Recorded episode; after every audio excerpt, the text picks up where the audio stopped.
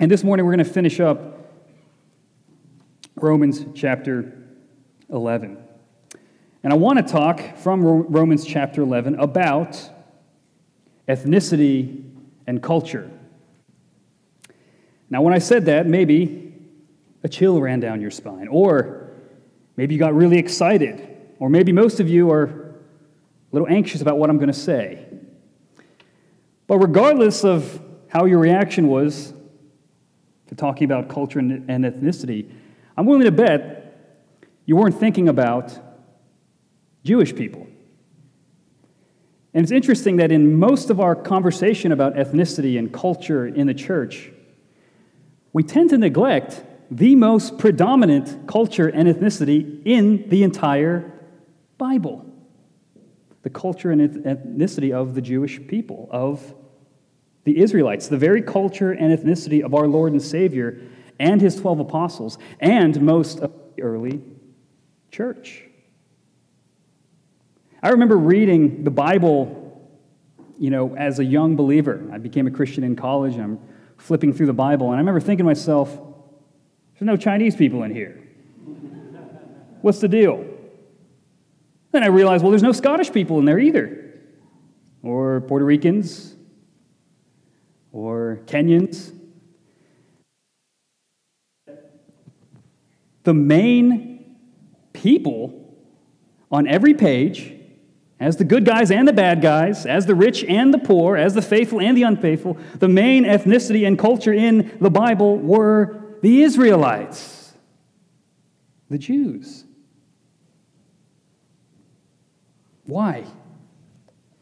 Well, because God chose the Israelites to play a special role in redemptive history, a special role in his unfolding plan of redemption.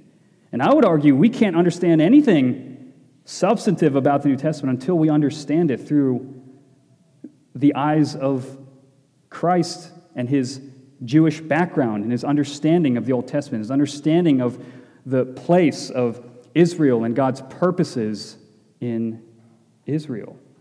So I want to look today at the special role that Israel and the people of Jewish descent play in the plan of God. And I hope that as we work through this passage, we'll end the way that Paul ends rejoicing in the glory and wisdom of God. Rejoicing in the glory and wisdom of God. So read along with me. This is chapter 11 of Romans, verses 25 to 36. Lest you be wise in your own sight, I want you to understand this mystery, brothers.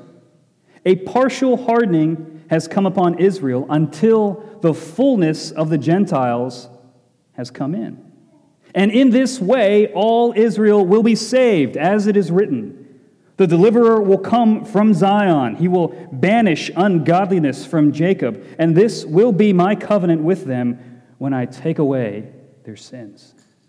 As regards the gospel, they are enemies of God for your sake.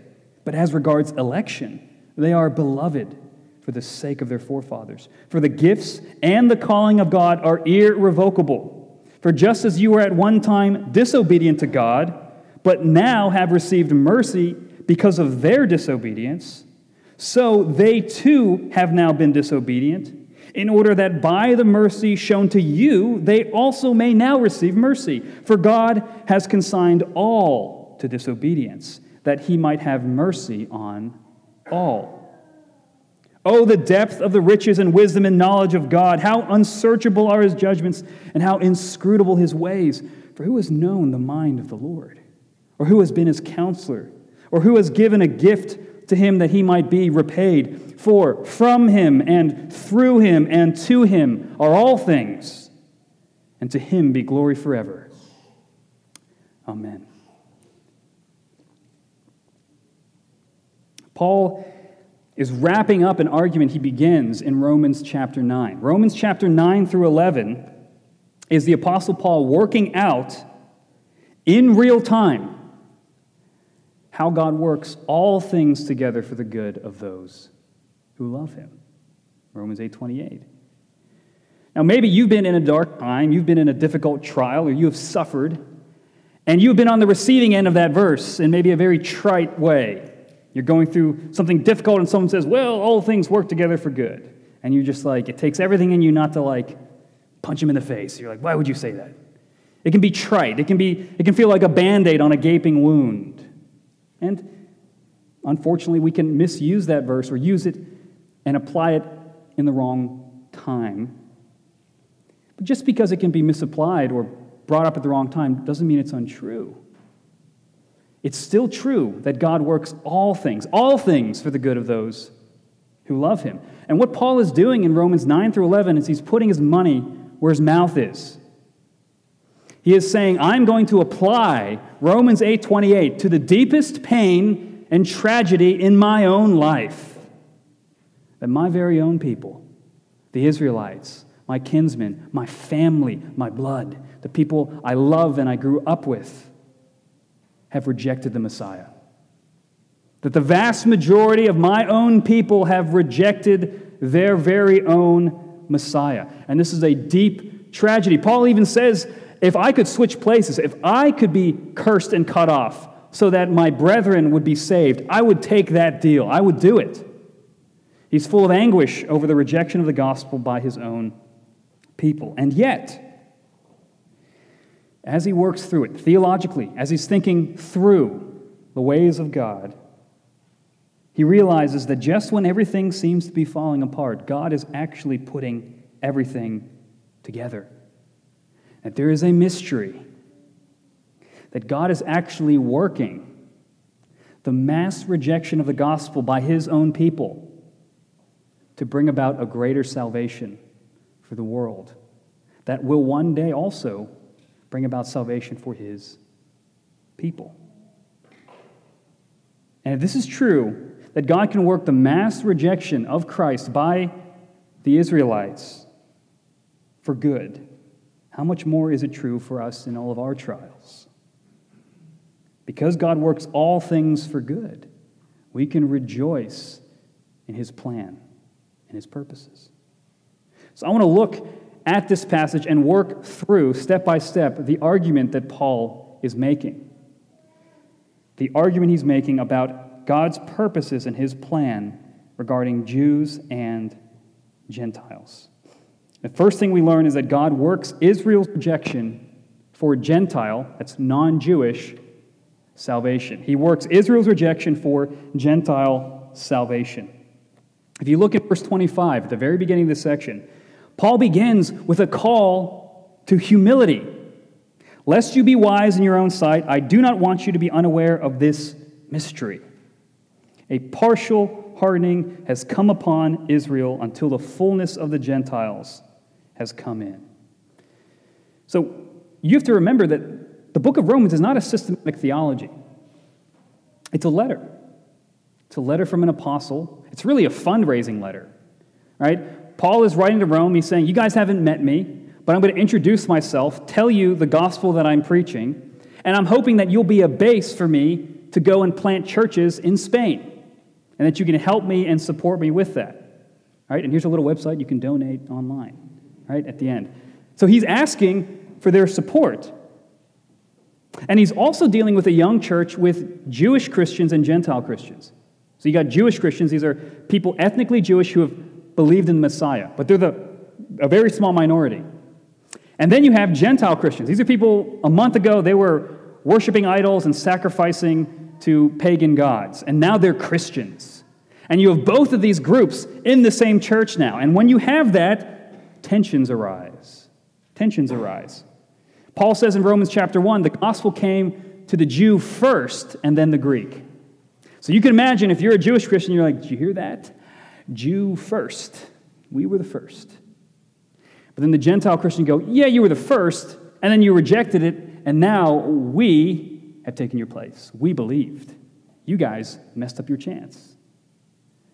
You can see that tension, that pride but then at the beginning of Romans 11, Paul says, Stop talking like that.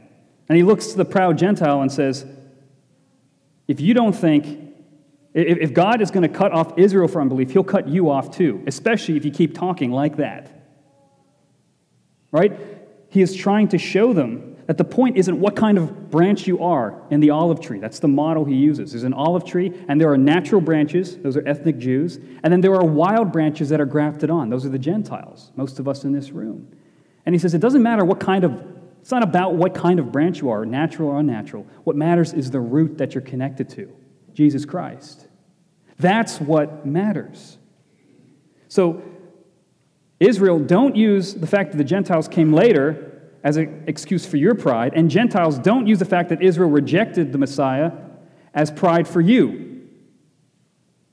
What matters is Jesus Christ. So be humble. Be humble. And be aware. Be aware of this mystery. God has hardened a part of Israel. That's a way to understand a partial hardening that part of Israel has been hardened in their heart toward the gospel. This is important because Romans 11 begins by answering this question. If the Jews have rejected Christ, does that mean Christ has rejected the Jews? And Paul resoundingly says, by no means, absolutely not. Because, first of all, I'm Paul, I'm a Jew from the tribe of Benjamin, and I believe. God has preserved a believing remnant in Israel who has come to Christ. So you can think about Israel, there's two circles. There's all of Israel, and then there's believing Israel in the middle. And what God is saying is there's a small remnant that believes, but this larger one, this larger part, has been hardened. But notice who has hardened them? It's God. God is the one who has hardened them, which means this the rejection of the Messiah by the vast majority of Israel in Paul's time is not a freak accident. It is not as though God sent Christ, they rejected him, and he's like, What am I going to do? I'm just going to, maybe I'll just send the message to the Gentiles. It's not plan B. God has purposed the hardening of part of Israel against the Messiah, against the gospel, as the means through which he will save Gentiles. This hardening is not the result of people and their sin thwarting the plan of God. It is the plan of God. No one can thwart the plan of God.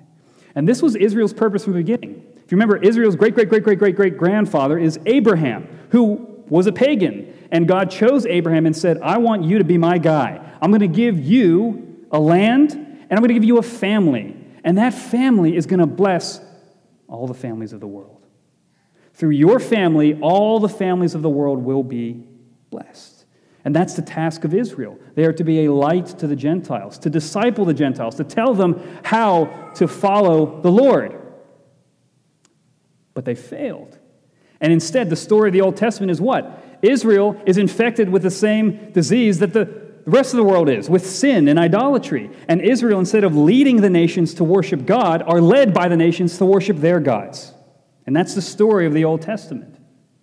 And the question becomes does their unfaithfulness nullify God's faithfulness? Does Israel's failure to do what they were called to do mean that God's plan to save the Gentiles is over? And Paul says in Romans 3 3, absolutely not.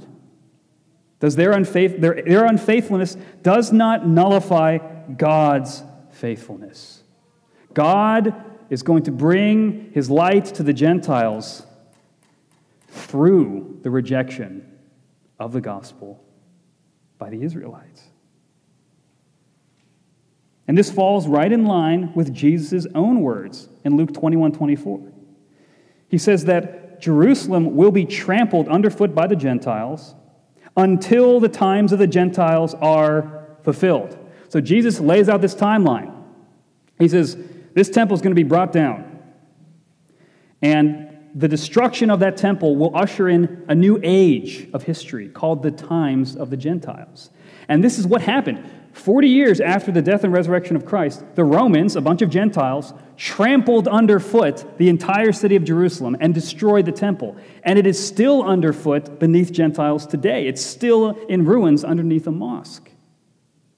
So, this was God's judgment for the rejection of Christ, a judgment on Jerusalem, which ushers in a new period of history called the times of the Gentiles. If you read the end of the book of Acts in Acts 28, Paul is preaching to these rulers in the synagogues and he's reasoning with them, and a small minority believe, but the vast majority of these Jewish leaders reject him.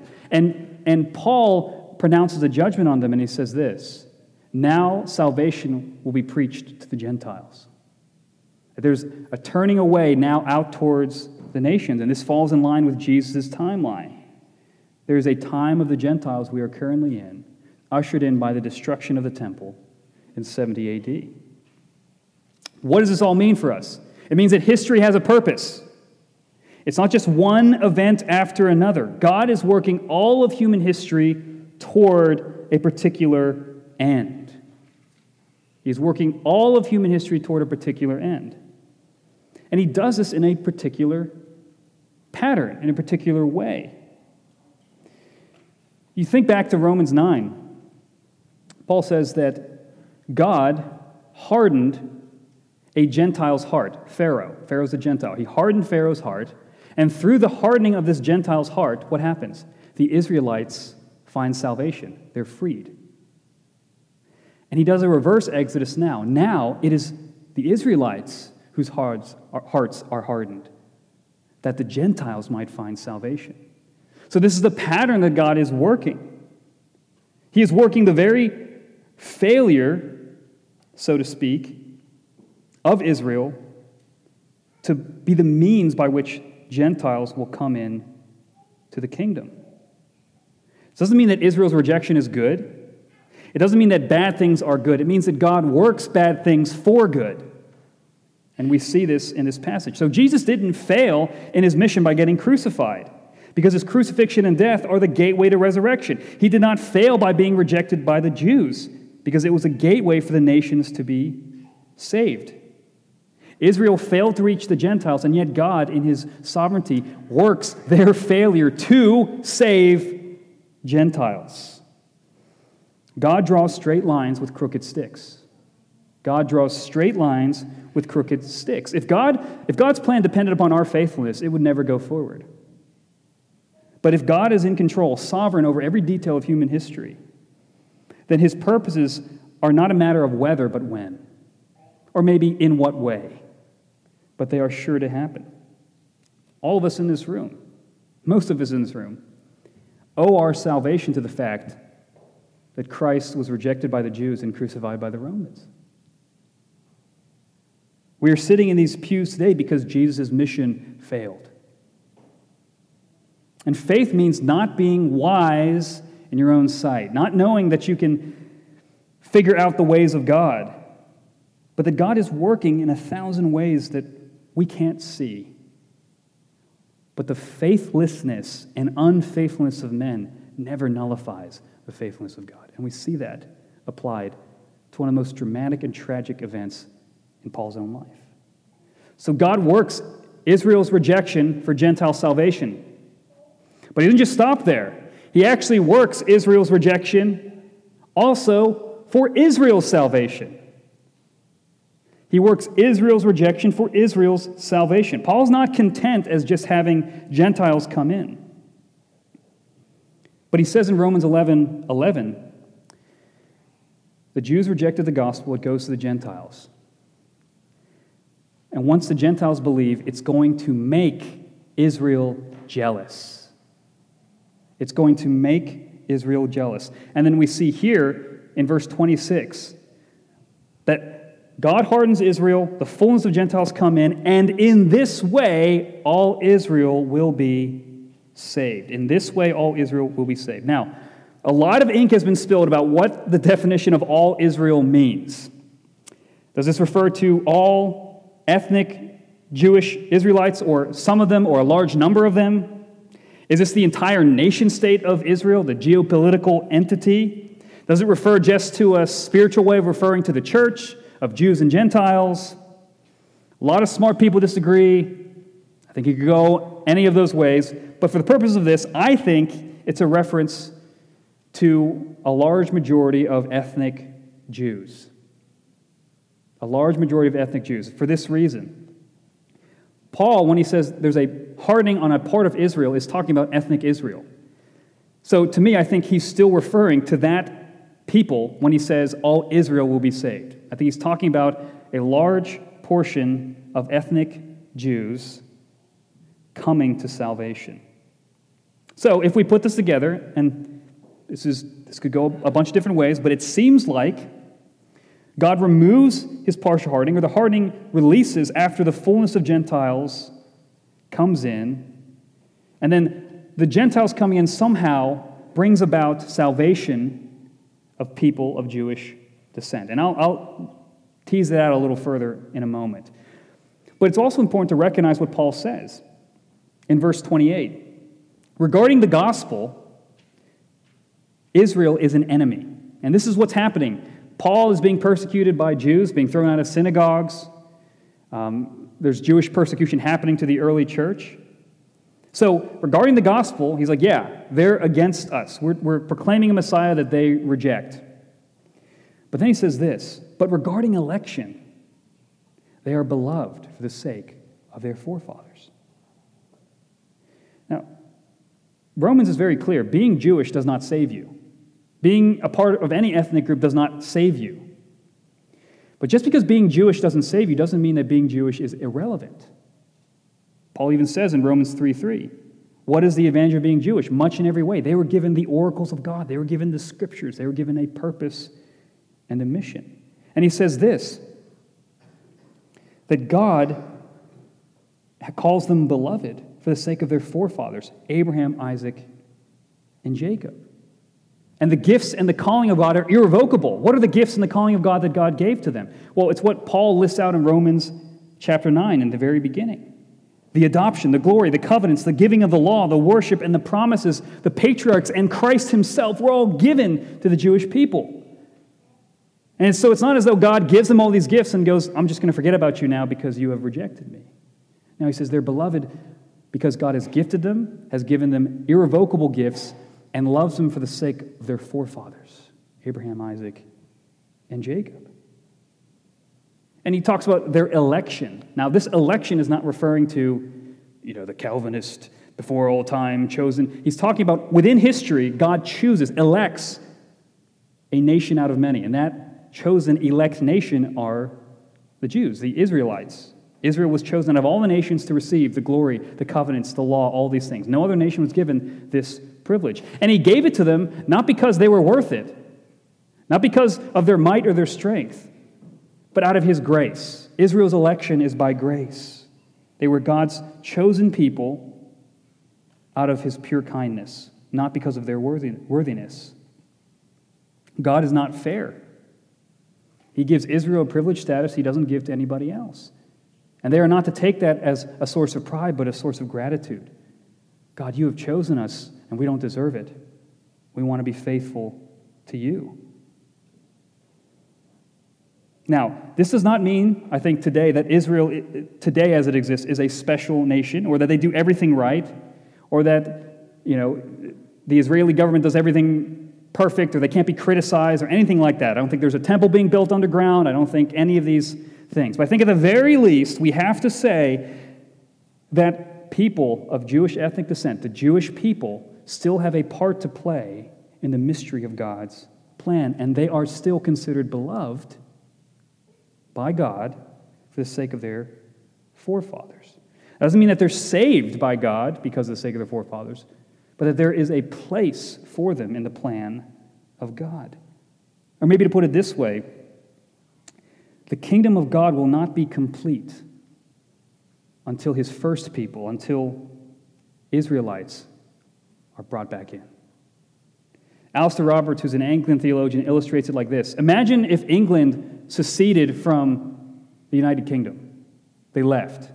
The United Kingdom would still exist, but it would be missing a vital component. It would be missing the center of what made it the United Kingdom. And in the same way, the kingdom of God still exists, even though the mass number of Jews have rejected him, but it's not going to reach its fullness until they return, until they come back to Christ. And Israel's salvation is always through Christ. This is the quotation The deliverer will come from Zion, and he will banish ungodliness from Jacob. So the only salvation that's possible is salvation by faith alone in Christ alone. There's no second track for Israelites, it is always through the Messiah. So God says that they will turn back to him. Now, when does this happen? Well, there's different debates.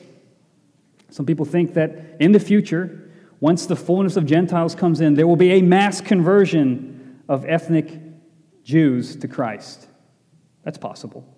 Another way is to say that he's saying that conversions of Jews will run parallel to the conversion of Gentiles. In other words, when he says in verse uh, 26, or before that, a hardening has come upon Israel, Gentiles are coming in, and as Gentiles come in, Jews also will start to come in. The hardening will loosen, that there will be parallel tracks, that it is through the reception of the gospel from Gentiles that Jews will begin to trust in Christ.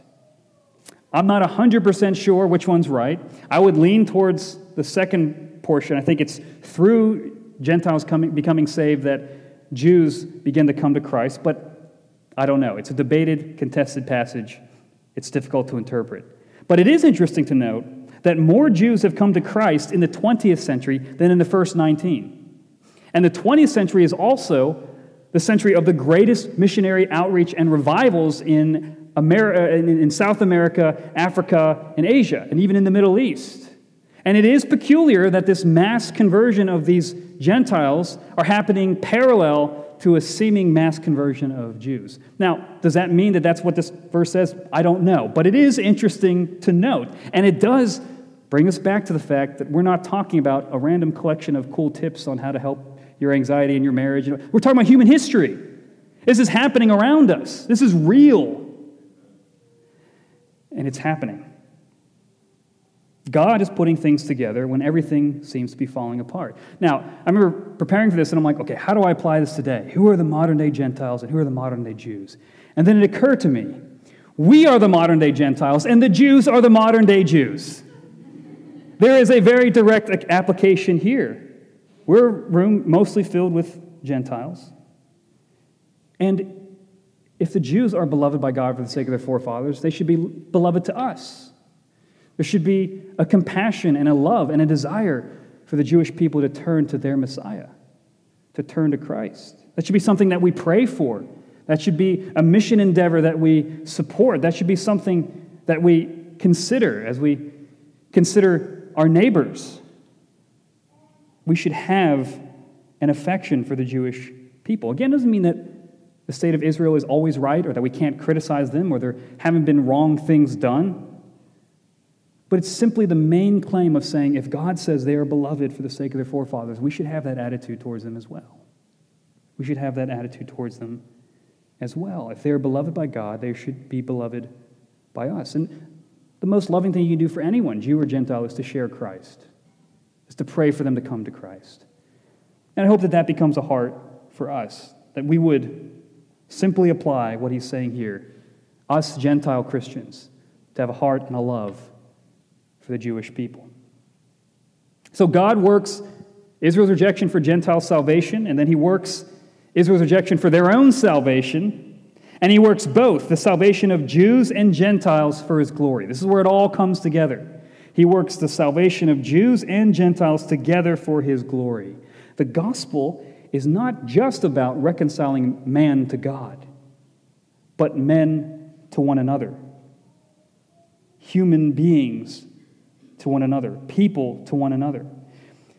Paul writes in Romans 3 29 to 30 Is God the God of Jews only? Is he the God of Gentiles also? Yes, of Gentiles also, since God is one, who will justify the circumcised by faith and the uncircumcised through faith. God, from the beginning, intended that all the nations would know him as their God.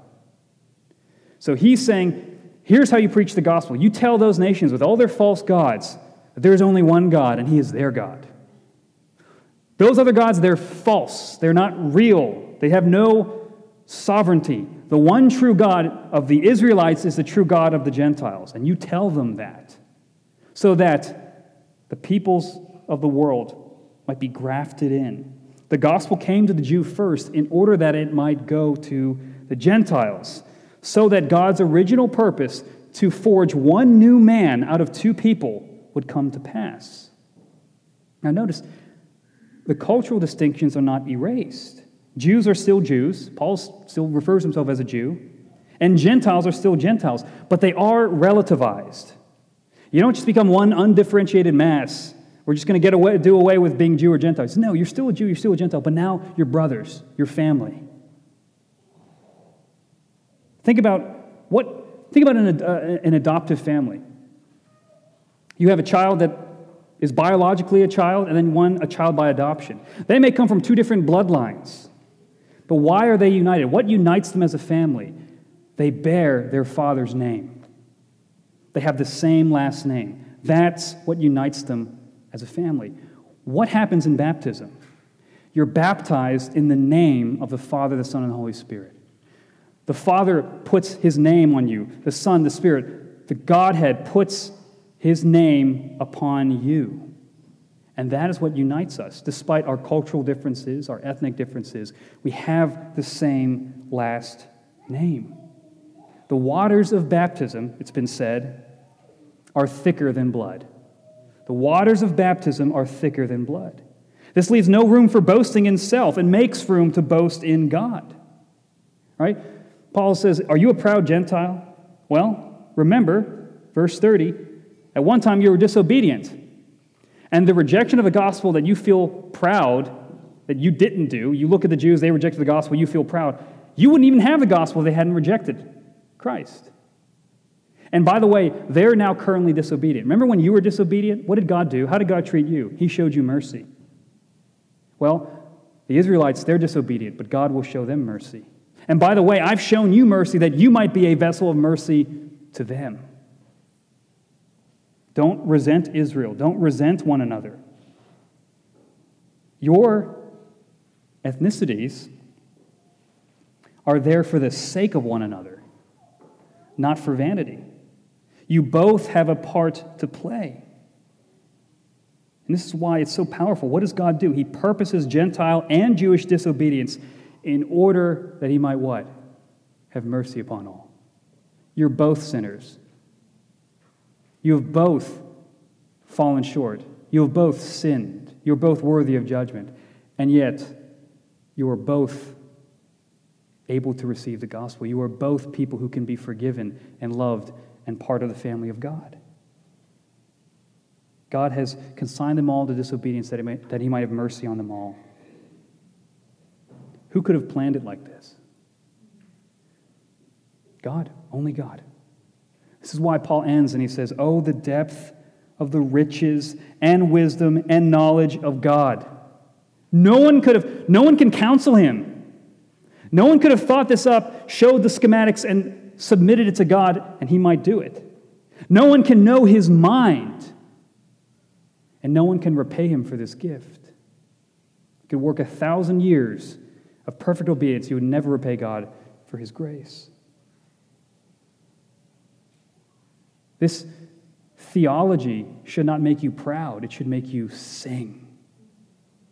That's what theology should do. And Paul works through this, and he ends with this doxology. Why? Because God wants us to know that it is all Him. All Him. Salvation comes from Him, He's the source. Through Him, He's the means of salvation, and to Him, the end of salvation. And this is why Paul's joy is in God Himself, not merely His benefits. Sometimes you'll hear a testimony, you know, I came to Jesus and it fixed my marriage, gave me peace, brought me community, gave me a purpose, got me off this addiction, cleared my conscience, made me feel great about being forgiven. Those are all wonderful, but they're not the point. They're not the point. The great gift of the gospel is God Himself, that He gives Himself to you in Christ by His Spirit. The wonderful thing is not merely being forgiven, but who forgives us? God forgives us. It's not just you have a community, we are God's community, we're God's family and people. It is about Him. He is central. That is the joy, and that is the joy of Paul. Everything leads up to the praise of who He is. Let's not roll our eyes at what Paul rejoices in election, Israel, prophecy, end times, all this stuff. Why are we talking about this? And it's like, well, because Paul talks about it, and it makes him sing with joy, and it should make us sing with joy. If it matters to God, it should matter to us. And Paul's theology animates his joy and his life.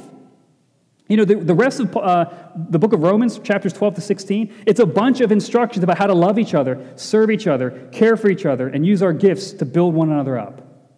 That's the rest of Romans. But you can't skip 1 through 11 and just go there. Romans 1 through 11 animates and gives life to the love that we display in the church.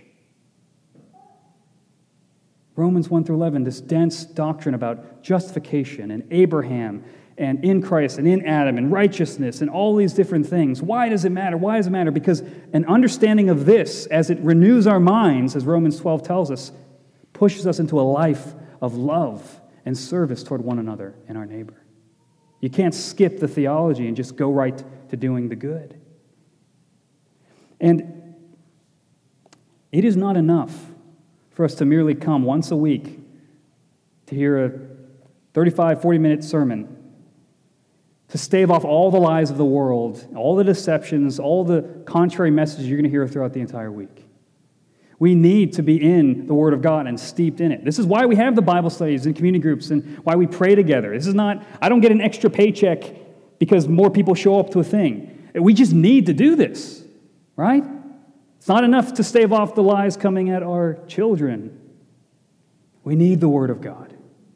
It is what animates our lives, it's what animated Paul's life.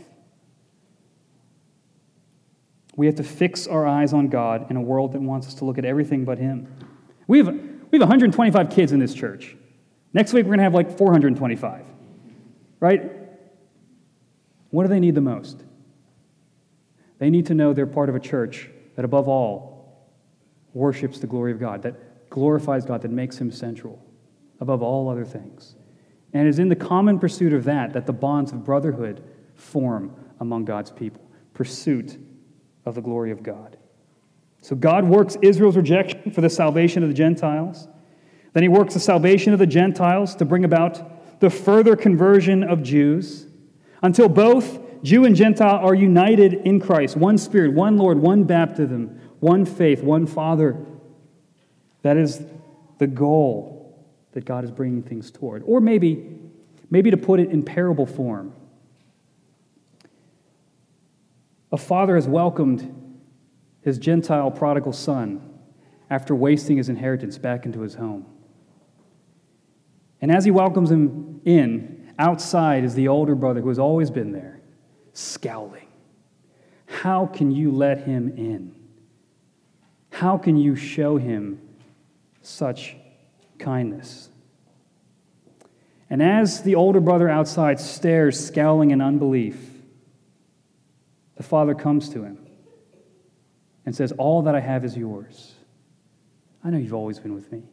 Just ask, and I'll let you come in. All that I have is yours. The adoption, the covenants, the glory, the law, the patriarchs, Christ himself, all that I have is yours. It's always been yours. And the parable of the prodigal son ends there on a cliffhanger. I think Romans 11 is the ending to that parable. I think Romans 11 says that one day, as he's watching his father show kindness to his younger brother, his heart will begin to soften. And he will see the joy of his younger brother and the grace of his father. And he'll wonder to himself, maybe there's a place for me. Maybe, maybe I'm not so different from my younger brother. And maybe he'll open the door and the father will kiss him on the head, let him in, and then the real feast will begin. What a great hope. What a great God. That should be what animates us. That should be the hope that we have.